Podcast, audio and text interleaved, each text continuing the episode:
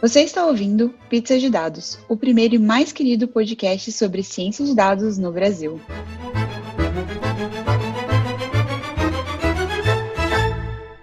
Olá, pessoal, bem-vindos, bem-vindas. Esse é mais um Pizza de Dados. Eu sou a Letícia. Eu sou a Kizzy. E eu sou o Alisson. Oi, eu sou a Jéssica. Pois é, gente, a gente trouxe a Kizzy e o Alisson para conversar com a gente. Eles são os hosts do canal do YouTube Programação Dinâmica. Mas antes, pausa para os recadinhos. Então vamos para os recadinhos. Você já ouviu falar do curso Making Friends with Machine Learning do Google? É uma das ofertas educacionais mais queridas da plataforma e agora está disponível gratuitamente no YouTube. Esse curso foi desenvolvido pensando em todos, desde iniciantes até especialistas. Ele apresenta ferramentas para resolução de problemas com o aprendizado de máquina, além do uso cotidiano em um mundo cada vez mais alimentado por IA. A parte 1 e 2 já estão disponíveis no canal da Cassie, no YouTube, e em breve sairão as partes 3 e 4. Então dá uma olhadinha no link que está na descrição do episódio para ver a playlist. Além disso, entre os dias 11 e 17 de outubro acontecerá Python Brasil 2021. O evento será gratuito, mas estará arrecadando a doação financeira para entidades que trabalham com a segurança alimentar no combate à fome. Essa arrecadação será uma modalidade de ingresso que está disponível no ato da inscrição. Outra novidade é que esse ano existe uma trilha em espanhol no evento que tem como objetivo conhecer as pessoas produtoras de conteúdo dos demais países da América Latina. E haverá tradução simultânea para português. Serão sete dias de imersão, onde participantes poderão contribuir para projetos de código aberto, participar de treinamentos e adquirir novos conhecimentos com outras pessoas da comunidade. As inscrições estão abertas no link disponível na descrição do episódio também. O nosso terceiro recadinho é que o canal Programação Dinâmica possui um projeto Matemática Elementar para Computação e tem como objetivo estudar conjuntos, funções, trigonometria, sequências, matrizes, sistemas lineares, combinatória, probabilidade e geometria analítica. Os encontros acontecem quinzenalmente no canal do Twitch e o material está disponível no link da descrição desse episódio também. Além da matemática em si, são apresentados problemas na computação que aplicam e motivam esses conceitos. Por fim, para encerrar nossa sessão de recadinhos de hoje, o nosso parceiro Data Bootcamp está com a pré-inscrição para o curso de AI e Data for Business, voltado para líderes, gestores, designers, inovadores e analistas de mercados abertas. As vagas são limitadas, então corre para garantir a sua. E mais uma vez, o link está na descrição desse episódio. Agora vamos para o episódio.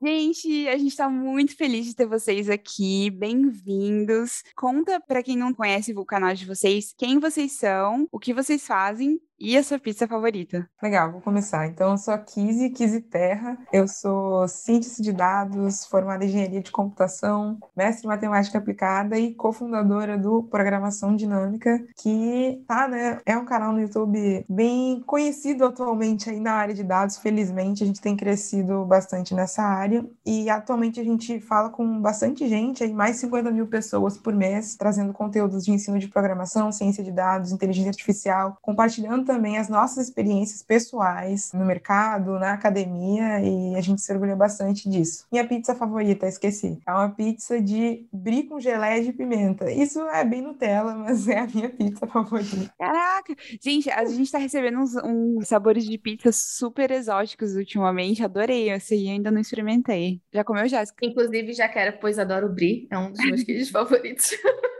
Maravilha. E você, Alisson, fala um pouquinho pra gente quem você é, o que você faz e a sua pizza favorita. Bom, eu sou Alisson, Alisson Paz. Eu sou pesquisador em computação visual. Atualmente eu faço doutorado no Instituto de Matemática Pura e Aplicada, o IMPA, e né, faço parte do laboratório de visão computacional e computação gráfica de lá. Eu também sou engenheiro de computação por graduação, né, fiz graduação no mesmo lugar que a Kise, no Instituto Militar de Engenharia. A gente se conheceu lá, né, e a gente compartilha aí a nossa vida há bastante tempo, desde a metade da faculdade, basicamente. E, bom, fiz mestrado também em matemática lá no IMBA, mesmo lugar que eu faço doutorado hoje, né? E a gente, né, toca o canal Programação Dinâmica, que a Kizzy comentou aí. Estamos muito orgulhosos assim de, dessa oportunidade, da oportunidade de tocar o canal, da oportunidade de estar aqui e de né, trocar ideias e contribuir né, também para o desenvolvimento de educação, enfim, divulgação de ciência, essas coisas aqui no Brasil. Né? Muito legal. E a minha pizza favorita é pepperoni com catupiry. Ó, oh, essa eu ainda não comi. Pepperoni. Pepperoni é a pizza do pizza. A pizza oficial do pizza é pepperoni, mas a gente ainda tem que experimentar pepperoni com catupiry. Vai levar para o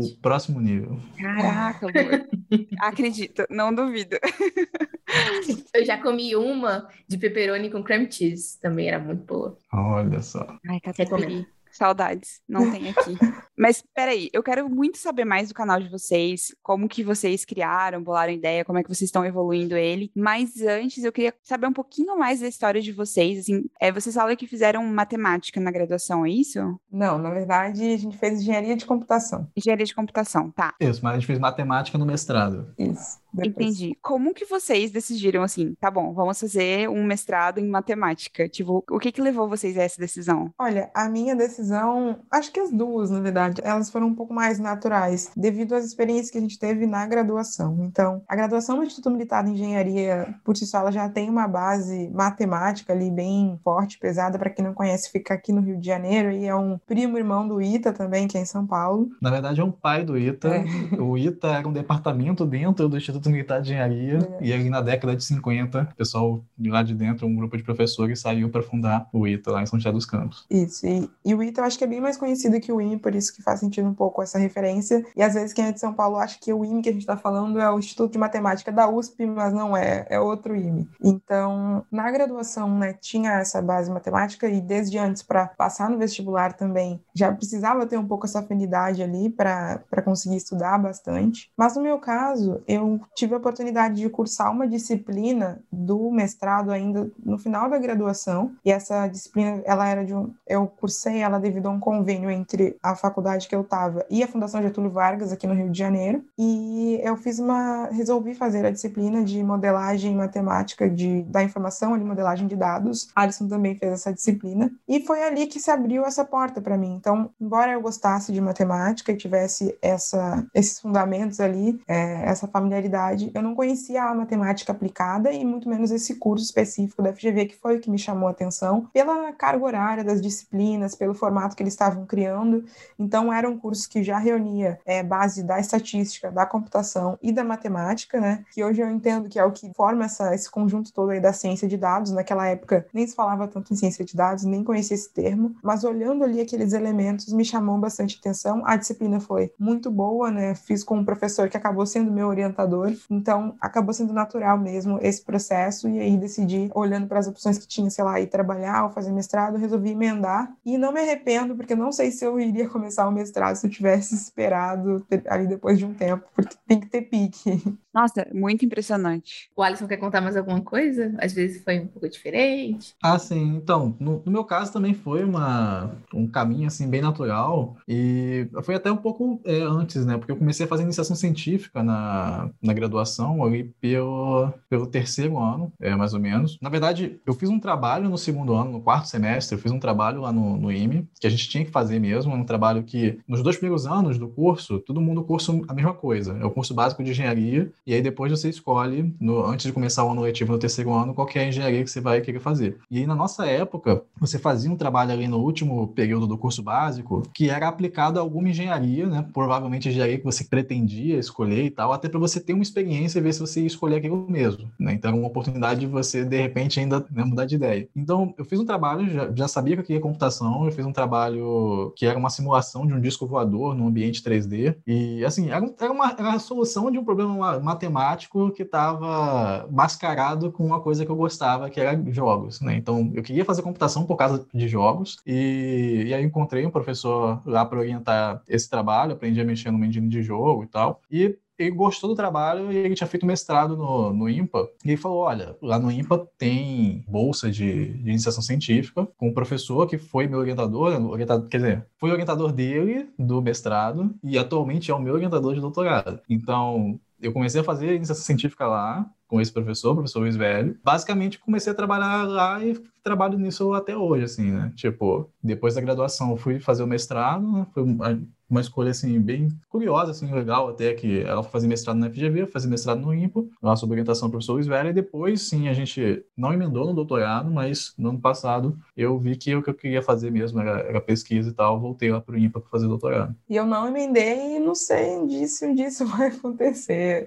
Eu flerto com essa ideia sempre, mas aí eu olho que o sofrimento dele de vez em quando e penso, hum, não sei se é isso. Super entendível. É, eu fiz o mestrado enquanto eu trabalhava, então eu estudava, tipo, de noite barra madrugada, assim, e, e, foi um período muito, muito, muito traumático da minha vida, e foi bem quando eu fiz a minha transição de carreira de oceanografia para desenvolvimento de software, e então foi, tipo, uma, um monte de coisa meio que junto, assim, e, e foi um processo tão traumático que eu também tenho muita vontade, mas você olha assim e fala, gente, tem que encarar isso aqui tudo de novo, é Exato. corajoso.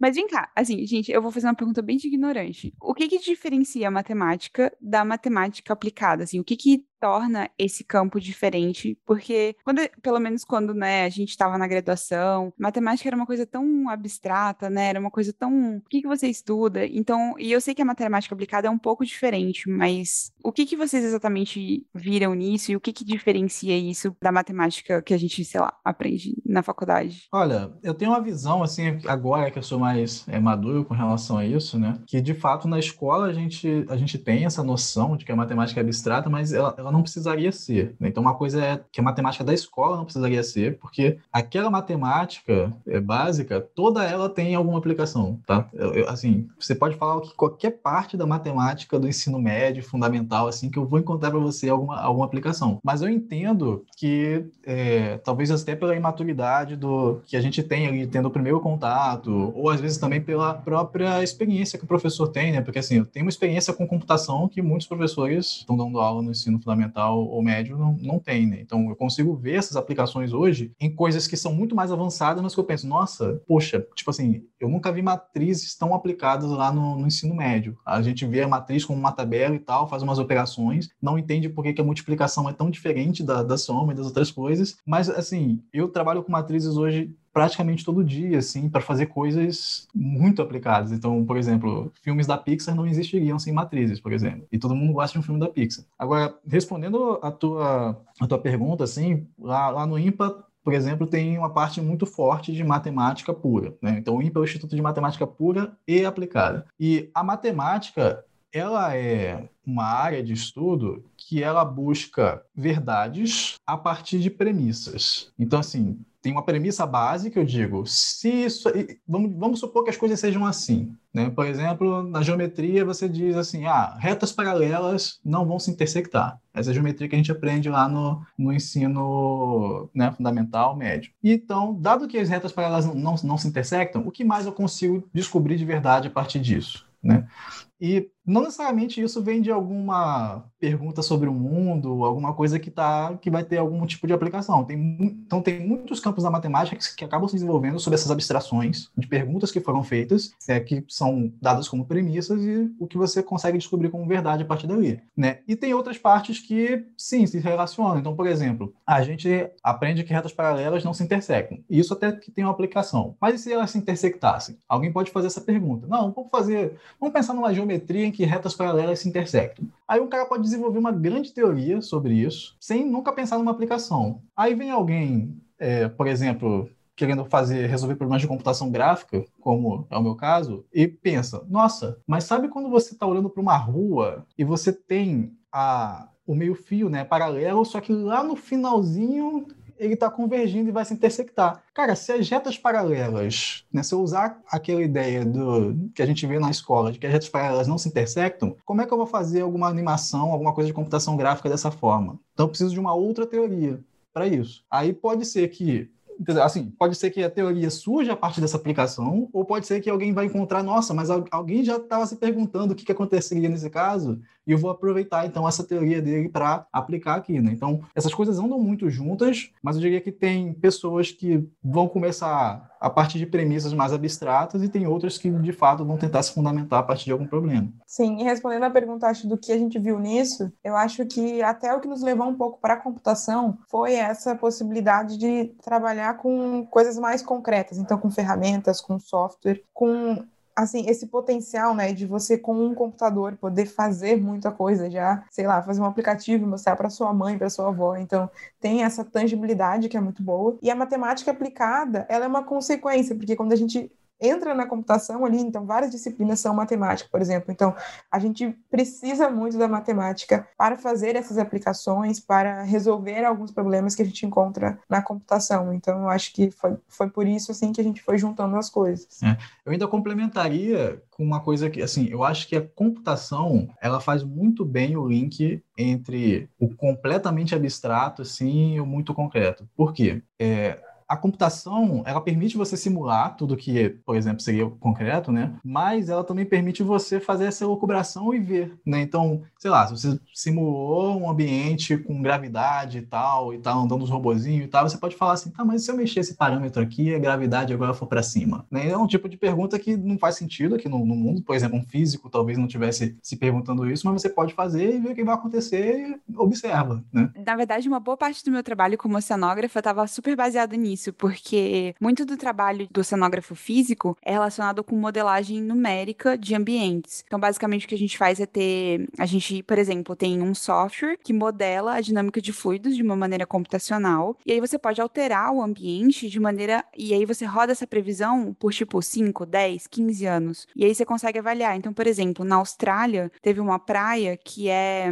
é tipo, sabe, patrimônio da humanidade, assim, tipo, a praia é um patrimônio dos surfistas, e porque ela tem um determinado tipo de onda, não sei o quê, e queriam fazer uma determinada obra costeira lá. E aí, através de, de, software de simulação, eles viram que aquela construção ia alterar a dinâmica das ondas locais, então ia alterar o tipo de onda na praia, e aí o, a construção acabou sendo barrada porque ela ia contra aquilo. Mas coisas muito simples, assim, a gente às vezes fazia análise do tipo, ah, se eu colocar um porto em determinado ângulo e eu fizer uma análise dos sedimentos, né, da areia naquele lugar, como é que vai ficar? Quanto eu vou ter que dragar ao longo do tempo e quanto isso vai custar? E isso tem, tipo, aplicações super práticas, mas é um, um modelo de software extremamente complexo e que você pode brincar com a realidade e ver as consequências antes delas, né, prejudicarem o mundo. Então, eu vi bastante isso na, no meu trabalho. E é, e é bem, bem louco. Dois comentários. Na verdade, um comentário e uma pergunta.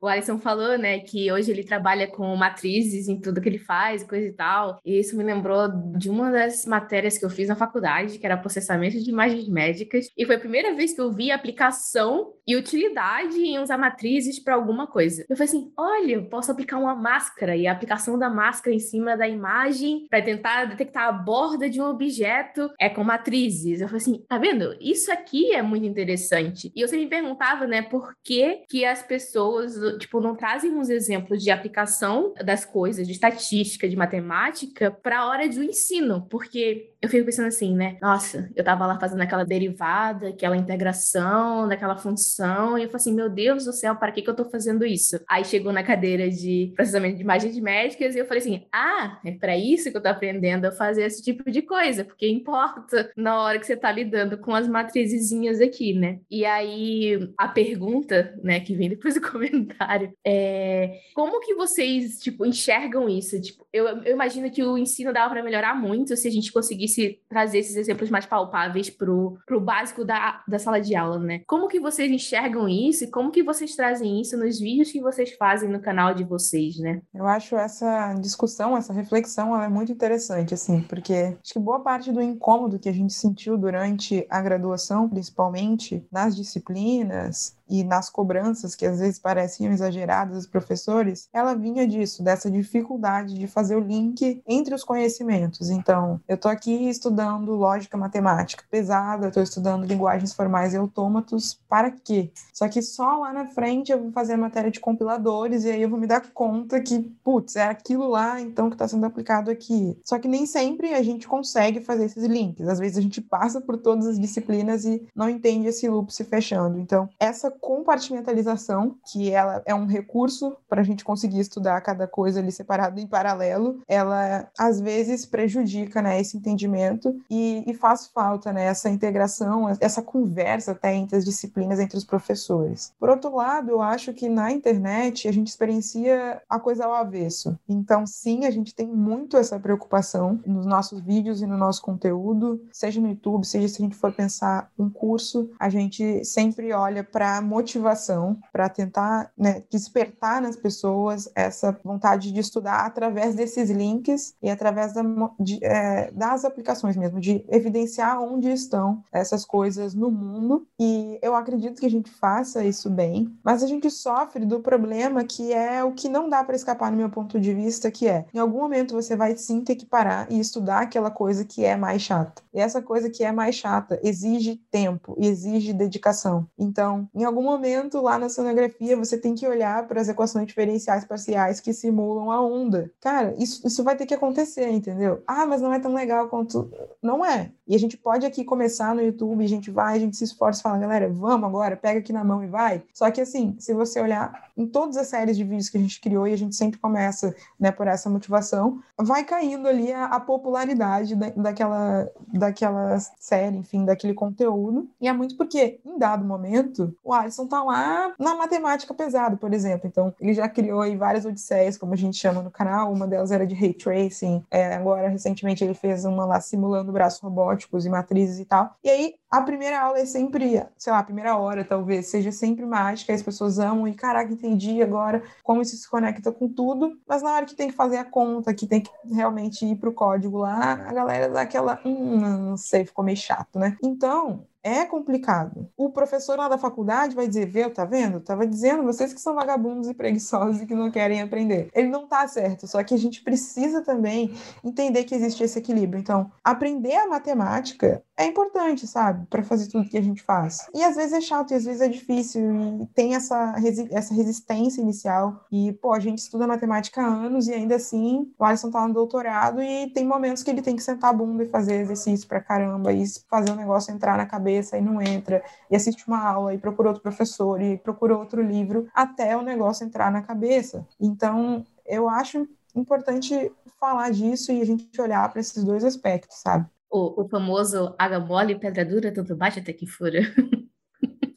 É, eu lembro que eu fiz incansavelmente listas de exercícios para poder entender tipo, as coisas de derivação, integração e matrizes para lá e matrizes para cá. E e assim, é chato, né? E as pessoas, hoje em dia, que é tão fácil achar qualquer conteúdo na internet, eu acho que as pessoas esquecem um pouco disso, né? Que precisa dar tempo ao tempo e martelar um pouquinho, dependendo do conteúdo. É, então, eu, eu costumo falar que o aprendizado, né? É assim, você aprende alguma coisa quando você se torna uma outra pessoa que é a pessoa capaz de compreender e de assimilar. Né? Você realmente assimilou aquilo para o seu repertório, entende? E assim, esse processo de se transformar em uma outra pessoa, ele pode levar bastante tempo, assim. Ele pode demandar que você realmente faça muitos exercícios, que você reflita sobre aquilo durante um tempo, né? Às vezes a gente acha que, ah, vou, vou passar o dia todo estudando aqui, não, não vai, não necessariamente vai entrar. Às vezes você realmente precisa ter contato com aquilo algumas vezes, vai levar, um, sei lá, uma semana, algum tempo ali para você conseguir absorver e cair a ficha. Mas, assim, é, se, se, você persistir, você vai ver que é muito gratificante o momento em que você consegue compreender aquele negócio, assimilar realmente aquele conhecimento. Eu acho que o que falta, né, como como você comentou e a Kizzy trouxe, o que a gente tenta fazer, é te dar uma motivação inicial, né, para que você possa persistir mais, né, entender por que, que você está fazendo aquilo que você está fazendo. Uma coisa que eu sempre falo também é isso também é bom para as pessoas que têm vontade de escrever seus blogs, fazer seus vídeos e etc. Porque as pessoas aprendem de maneiras diferentes. Então, às vezes, a, aquele assunto já foi falado mil vezes, mas a, talvez a mil e uma, a, a, mil, a primeira, depois desses mil, vai funcionar para alguém que não conseguiu entender nos primeiras mil vezes e das primeiras mil formas que foram explicados, assim. Porque também cada, cada pessoa tem um seu jeito de aprender muito particular, né? Então, encontrar a sua maneira e, e consumir conteúdos que expliquem a mesma coisa de maneiras diferentes ajuda muito nesse processo e mas como qualquer coisa na vida você tem que dedicar tempo e, e saber que isso não vai ser não, não vai se conseguir em um dia dois isso. dias e assim e a pessoa também tem que estar tá ciente de que é possível porque às vezes a pessoa bota na cabeça de que ela não aprende, de que isso não é para ela. É, assim, uma coisa que, que a gente vê muito e que a gente trabalha para desconstruir é quando as pessoas falam assim: ah, eu sou de humanas. E usa isso como um, um escudo, sei lá, para dizer que não, não consegue aprender ou não deveria estar tá aprendendo aquele negócio. Cara, todo mundo pode aprender, tá? Pode ser que seja um pouquinho mais complicado, pode ser que você não, não tenha encontrado a forma que você precisa, né, para aprender aquilo, mas todo mundo pode aprender. Então, a, a, mesma coisa se você é de exatas ou, enfim, se você acha que é de qualquer coisa, ninguém é de nada, assim, sabe? A gente é ser humano, né, homo sapiens sapiens aqui, mesma espécie e tal, e a gente é, é capaz de, de aprender. Então, tem que ter isso em mente, assim. Outra coisa que também é mais sutil, mas também me parece, me soa um pouco como escudo, é quando você fala assim, ah, fulano é gênio, né? Não, você sabe disso porque você é inteligente, você é um gênio e tal. Cara, eu, eu não vejo isso tanto como um elogio a outra pessoa, mas como você colocar a pessoa num patamar diferente que te desobriga de. Não, se o, se o cara tá aprendendo porque ele é gênio, eu não sou gênio, não preciso aprender também. Então, assim, é, ter essa sensação, assim, ter essa convicção, na verdade, de que nós temos a capacidade de aprender e desenvolver, que você tem que insistir mesmo, é importante. Com certeza. E aproveitando, assim, né, que a gente tá falando do canal, de ensino. É, uma coisa que a gente achou super legal do canal de vocês é como vocês usam temas do dia a dia para ensinar ciência de dados, né? E, e uma das coisas legais, um dos vídeos legais que a gente viu foi um vídeo que vocês usaram aquela polêmica do leite condensado para falar sobre visualização de dados, né? Como que foi a recepção disso? Como é que vocês bolam esses temas e como que isso impacta, assim, na receptividade das pessoas dentro disso? Eu imagino que, que esses tipos de vídeo deve, devem ser os vídeos mais vistos e que as pessoas devem mais se interessar, mas como é que é isso para vocês?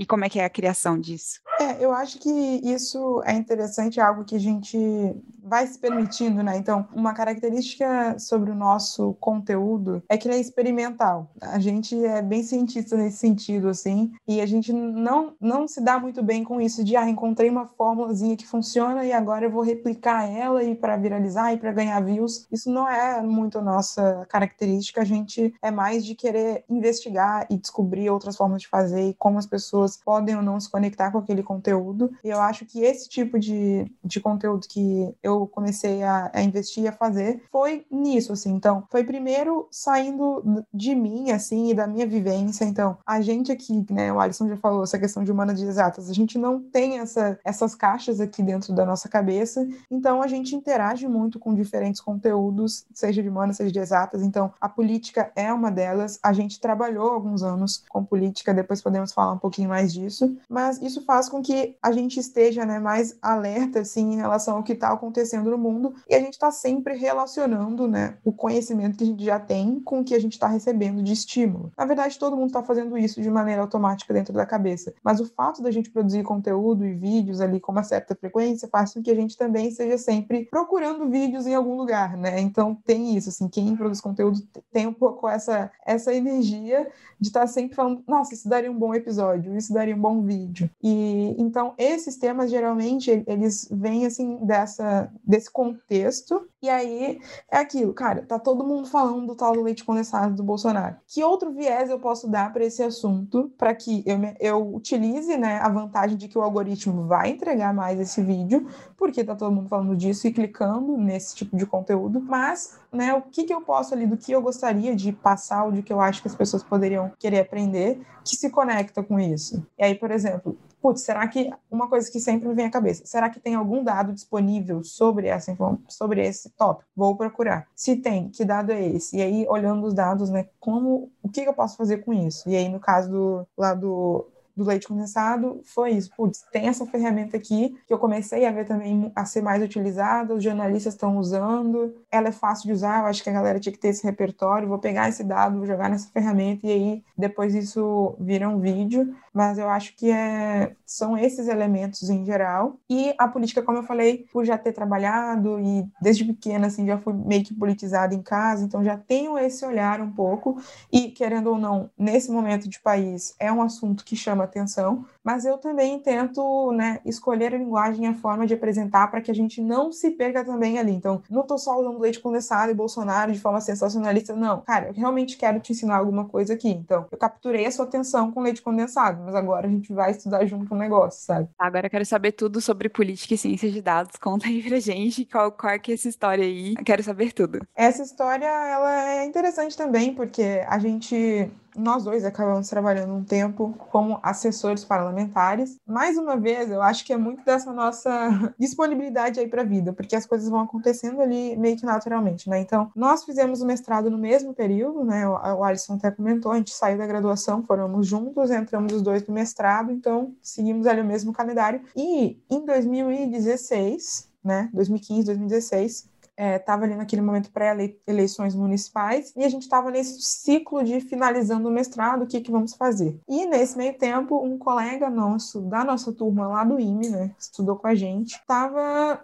acordando para esse momento da política ali, começou a cogitar é, concorrer também, né? Porque ele estava lá num contexto que isso tudo convergiu na, na cabeça dele. E aí ele ele era uma pessoa isolada, né? Pensando, cara, eu, eu acho que eu quero tentar esse negócio de um jeito diferente. Ah, deixa eu contar aqui essa parte. Isso é muito louco. Isso é um negócio muito louco. Tá? Então você pensa o seguinte: tá ali 2016, a gente tá fazendo mestrado e tem esse cara que estudou com a gente. Entrou, entrou no IME junto com a gente, assim. Então tem a nossa idade. Acho que até mais novo, assim, um ano mais novo. Ele fez mestrado durante a graduação, lá no IMPA, né? O lugar que eu estudo agora. E aí, enquanto eu tava fazendo o mestrado lá, ele estava começando o doutorado. Então ele já é um cara diferente, porque ele fez uma graduação num lugar estupidamente difícil e ainda terminou um mestrado em outro lugar estupidamente difícil. Não sei como, é questionar isso, isso mas ele conseguiu. Aí assim, do nada, esse cara, né, você tá ali sentado, tá tomando um chá e o cara chega e fala, então, eu acho que né, eu queria concorrer.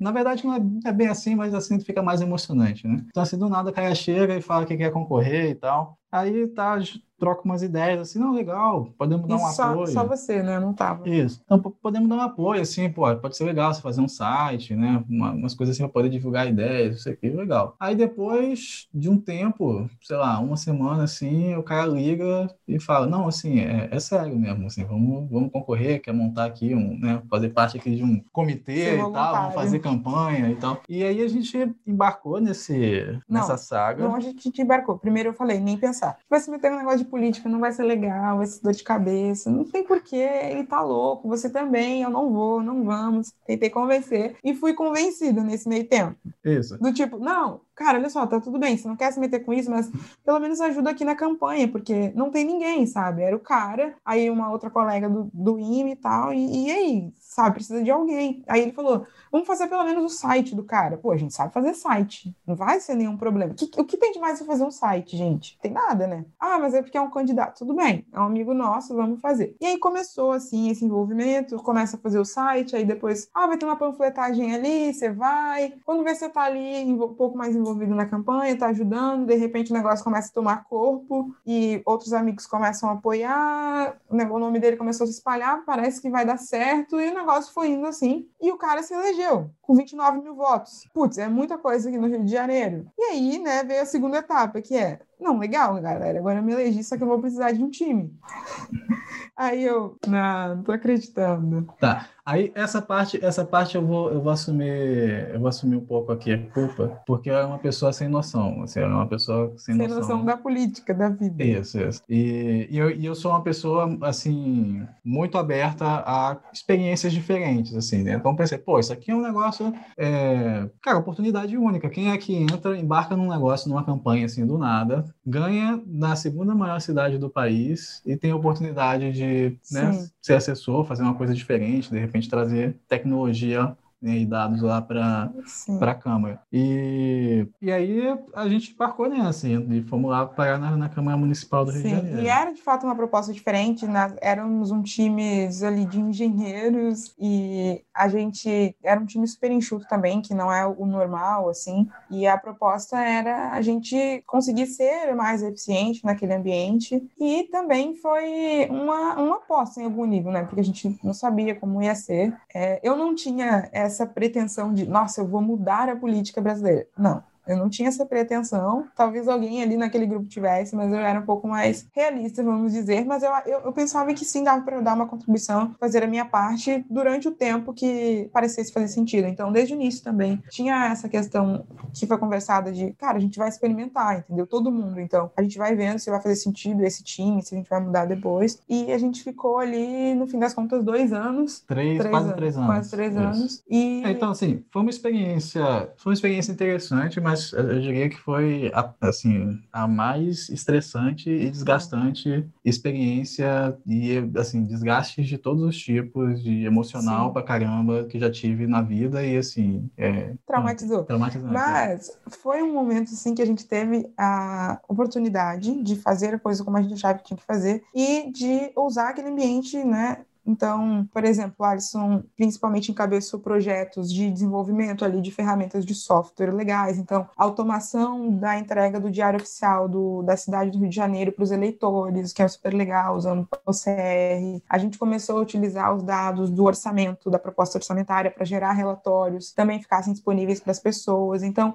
tinha essa parte grande também, que hoje a gente já trabalha, né, que é produção de conteúdo, de dar transparência às, às atividades, de aproximar o cidadão cidadãos do que estava sendo falado, e principalmente, que eu acho que também é uma coisa que a gente já tem hoje, que é pegar o que parece mais difícil, mais chato e que é relegado para a gente conversar. Então, por exemplo, orçamento público é algo que pouca gente sabe sobre, é super difícil e burocrático e cheio de coisas assim, e aí a gente tinha essa como uma pauta prioritária ali. Então, a gente vai falar de orçamento, a gente vai tentar é, criar vídeos e conteúdos para explicar o que é isso para as pessoas, e eu acho que essa parte do trabalho trabalho ela foi muito relevante, foi Isso. um grande aprendizado também pra gente nesse sentido. Assim. É porque assim, eu acho que a coisa teve é, vários momentos, né? E assim, no primeiro momento, no primeiro momento as coisas eram desgastantes, assim, fisicamente e tal, mas tinha mais um lado positivo, assim, porque a gente estava conseguindo fazer essas coisas. Então a gente tinha um lado educativo, a gente conseguia realmente colocar a tecnologia no negócio. A gente, além disso, também fazia, tipo, reuniões com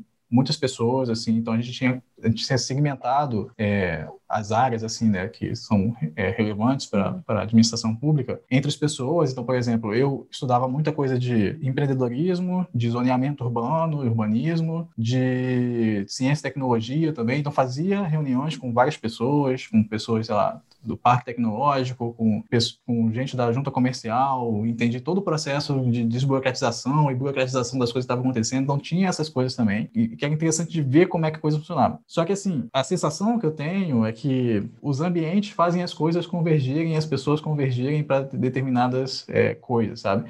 Então, no começo a gente estava chegando ali, todo mundo novo, e a gente tinha essa atuação mais técnica e educativa, mas assim, aos poucos a coisa foi convergindo mais para o senso comum do que você enxerga conta política mesmo, sabe? A coisa começou a ficar mais em torno de, de política e polarização de ideias e, assim, a gente não estava é, mais concordando, fazer é, sentido, fazer, né? de fazer sentido. O nosso, até o nosso capital intelectual parou de fazer sentido ali, isso. porque não estava mais sendo tão utilizado. Eu acho que foi isso que fez a gente sair, mas eu acho que foi bastante aprendizado. Então, o Alisson falou que, do que ele estudava, eu me aproximei mais de educação, mobilidade urbana, que já eram pautas afins, assim, para mim, e que são também áreas que têm bastante informação, então educação é uma área que eu gosto bastante e que tem muitos dados, assim, comparado ao resto, eu acho que é bastante só organizados, então eu uso mesmo microdados do Enem no canal, enfim, várias, várias questões, assim, que foram muito legais e que foram a semente para pautas e projetos que eu fui desenvolvendo depois. Então, eu não, eu não acho que eu seja tão traumatizada dessa experiência, até porque eu já entrei nela com um, uma calibração um pouco maior ali da realidade. É, mas sim, foi desgastante, como ele falou, a gente tinha para além do trabalho técnico de desenvolvimento, também outras atividades, por ser uma equipe enxuta, o que tem para fazer tem que ser dividido. Eu também tinha uma atribuição grande na parte de planejamento de conteúdo, enfim, várias coisas que eu também faço hoje, já fazia naquela época, mas eu acho que foi um capítulo interessante, assim, e mais um para nossa história aí, que é cheia de coisas diferentes. Primeiro, uau, uau. E, tipo assim, eu, palmas. Eu vou fazer uma pergunta em relação ao que vocês falaram, mais específica e mais técnica, né? Na verdade, vou fazer duas perguntas.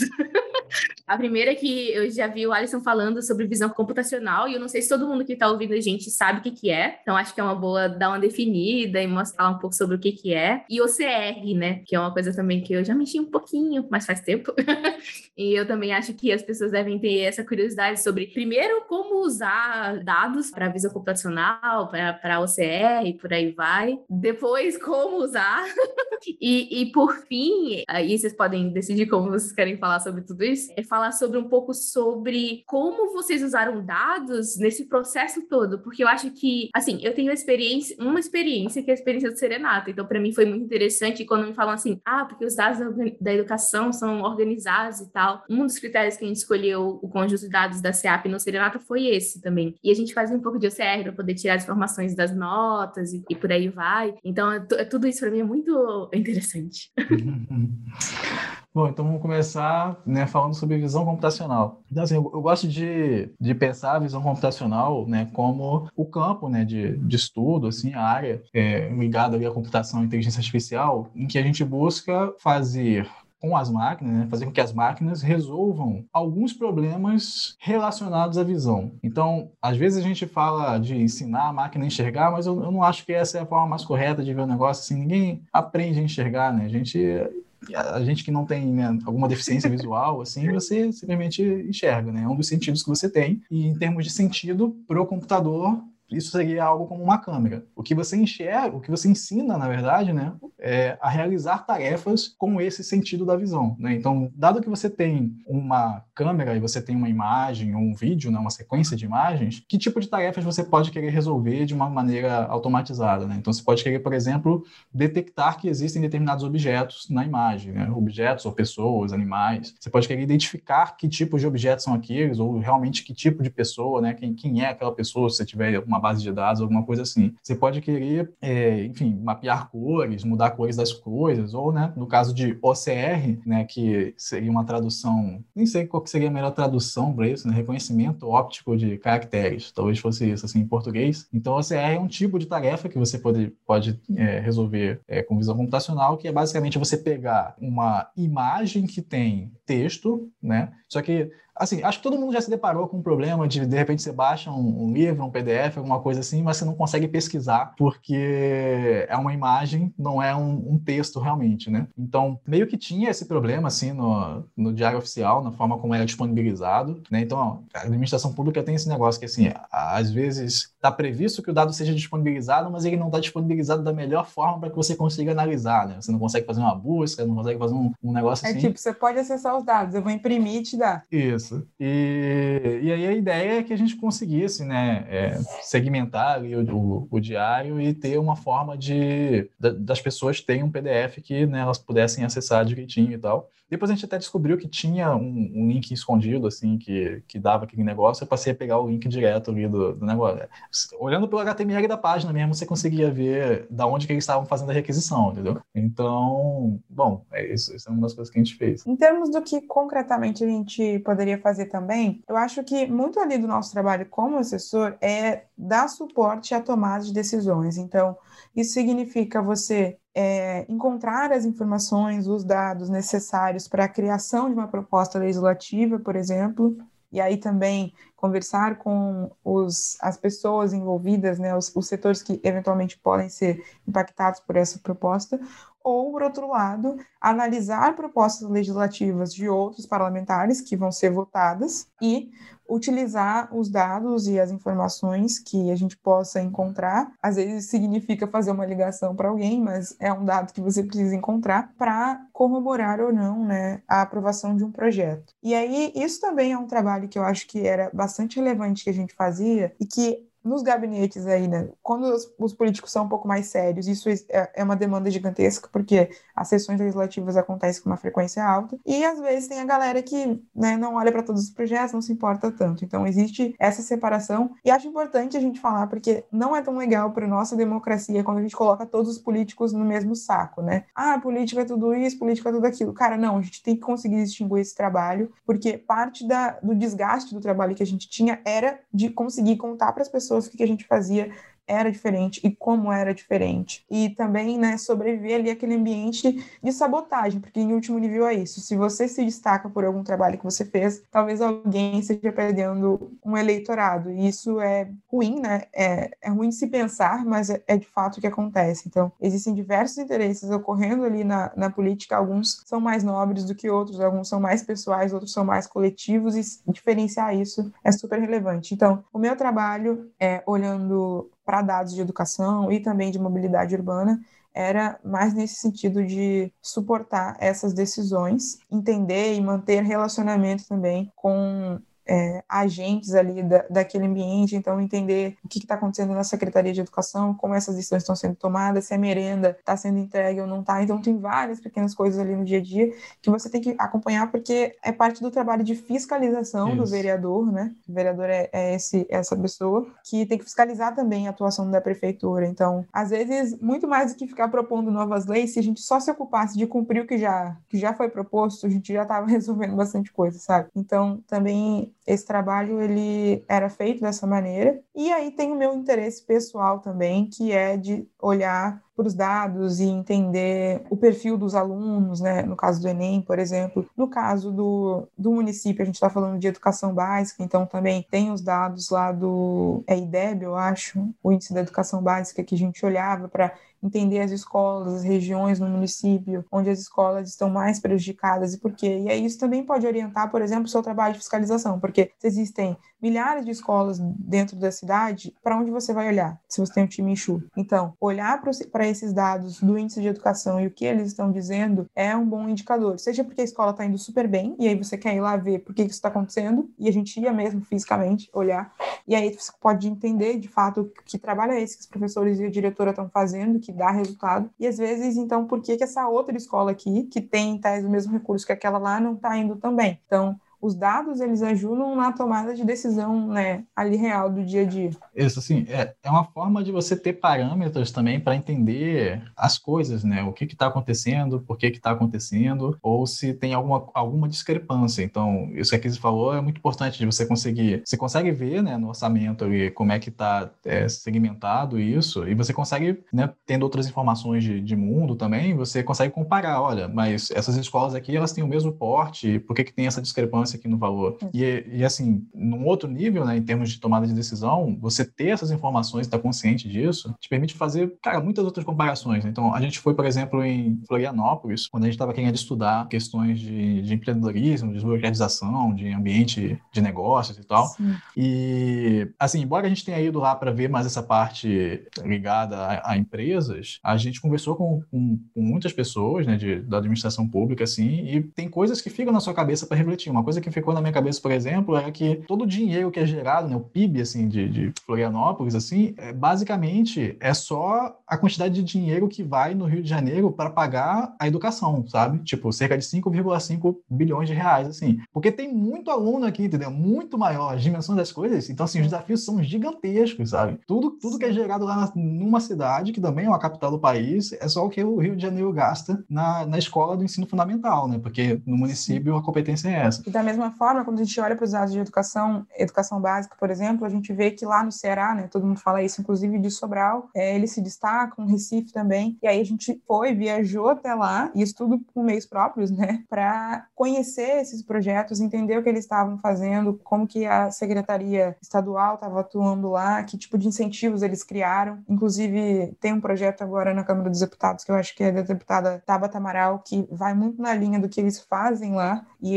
eu também vejo vejo que ali ela, eles têm ali o, um gabinete que vai muito para esse formato que a gente tinha, que é de analisar dados, de contratar pessoas técnicas e entender como fazer essa atuação. Então, acho que de maneira mais concreta era bastante esse o nosso trabalho. Eu achei muito legal esse, assim, toda essa visão que vocês têm. Uma coisa que eu achei super interessante também é essa questão que o dado não é a resposta de tudo, né? Assim, o dado te direciona, tipo, te mostra para onde olhar, mas no fim das contas, no, né, no, no frigir dos ovos, a gente tem que ir nos lugares e entender, e o dado ele ajuda só a selecionar as coisas dentro do mundo, né? Isso é super interessante, porque às vezes também a gente tem a tendência de ficar meio que obcecada pelo dado, como se o dado fosse o, o resultado e a, e a verdade por nu e crua, e na verdade você tem que entender que aquilo ali é um direcionamento, uma otimização, e tem muita coisa que até eu, eu tava, antes do, desse podcast, eu tava vendo um dos seus vídeos falando sobre limpeza, é, tava vendo vídeo sobre as vacinas, e que entender, né, da onde que tá vindo, que, que existem muitos, muitas fontes de falha dentro do sistema para que podem introduzir erros e tal. Então que o dado ele é um bom indicador, ele indica muito da verdade, mas no fim das contas você tem que ir lá e, né,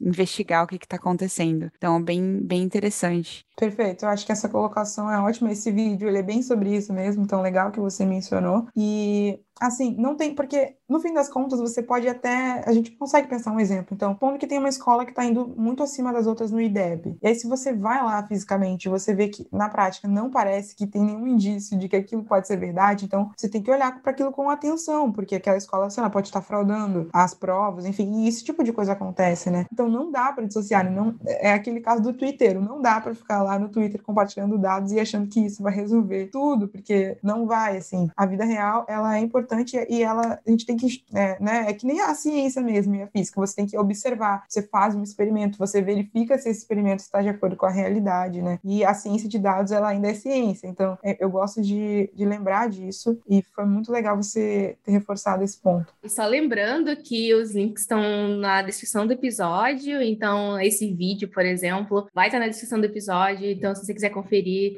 vai lá no YouTube para pegar o link. Esse negócio de ver os, as coisas na vida real também, eu lembrei de um negócio que eu vi uma vez. Eu estava estudando dados, utilização de dados. E eu vi um estudo, acho que da UPS, na, sei lá, na década de 80, que, de, que determinou que se os motoristas só virassem à direita, nunca fizessem uma curva à esquerda, é, eles iam economizar, tipo, milhões de dólares no ano. Tipo, que as entregas iam ser mais rápidas, não sei o quê. E eu li isso em algum lugar e aquele, negócio ficou comigo e eu achei aquilo muito doido e nunca, assim, nunca parei para pensar o porquê, mas aquilo ficou na minha cabeça. Muitos anos depois eu conversei com alguém que tava nos Estados Unidos e contei essa história e a pessoa falou para mim, não, mas é porque nos Estados Unidos a pista da direita você sempre pode virar, mesmo se o sinal estiver fechado. Se você não tiver ninguém vindo, o sinal tá fechado, tipo, é, o sinal uhum. pode estar fechado, mas se não tiver ninguém vindo, a pessoa pode virar sem problema. Então faz sentido esse, esse dado ser dessa forma e o estudo ter chegado a essa conclusão, porque o estudo do trânsito é dessa forma. E, e eu achei muito absurdo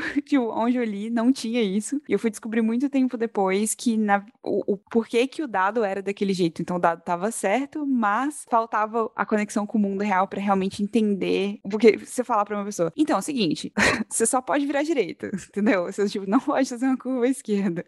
Tipo, tá, é por quê? É, o contexto, né? Eu acho que não dá para dissociar os dados do, do contexto. E esse exemplo eu acho perfeito. Eu vou tentar gravar ele para usar mais vezes. Gostei desse exemplo. Agora, a dúvida que fica é como que configura isso no GPS, né? Que vai ser meio complicado.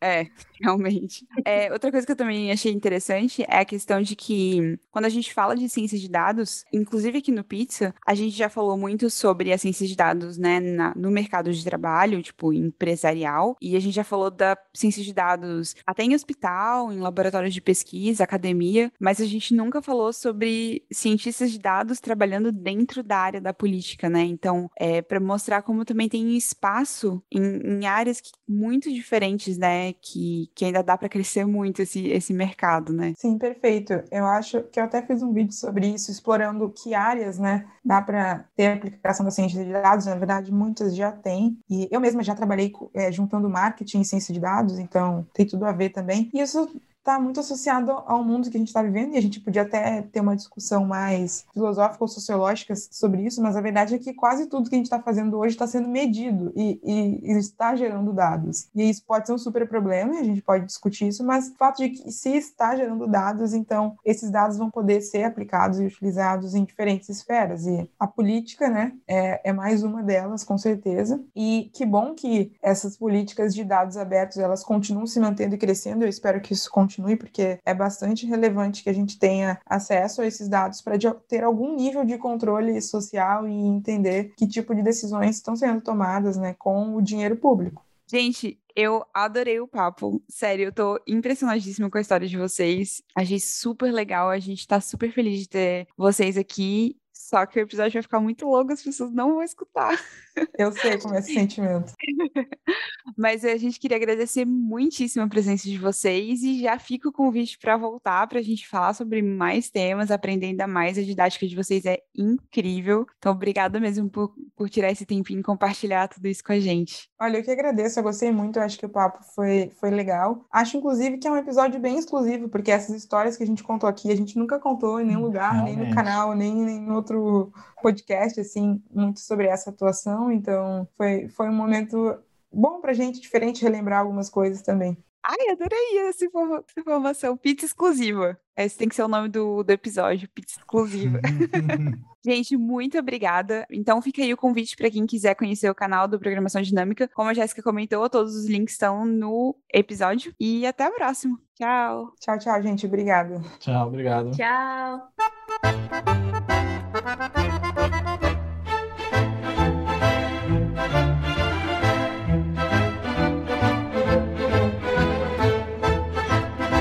Você acabou de ouvir mais um Pizza de Dados. Você pode encontrar mais episódios no iTunes ou em seu agregador favorito. E nos seguir no Twitter em arroba de dados para mais novidades quentinhas. Tchau!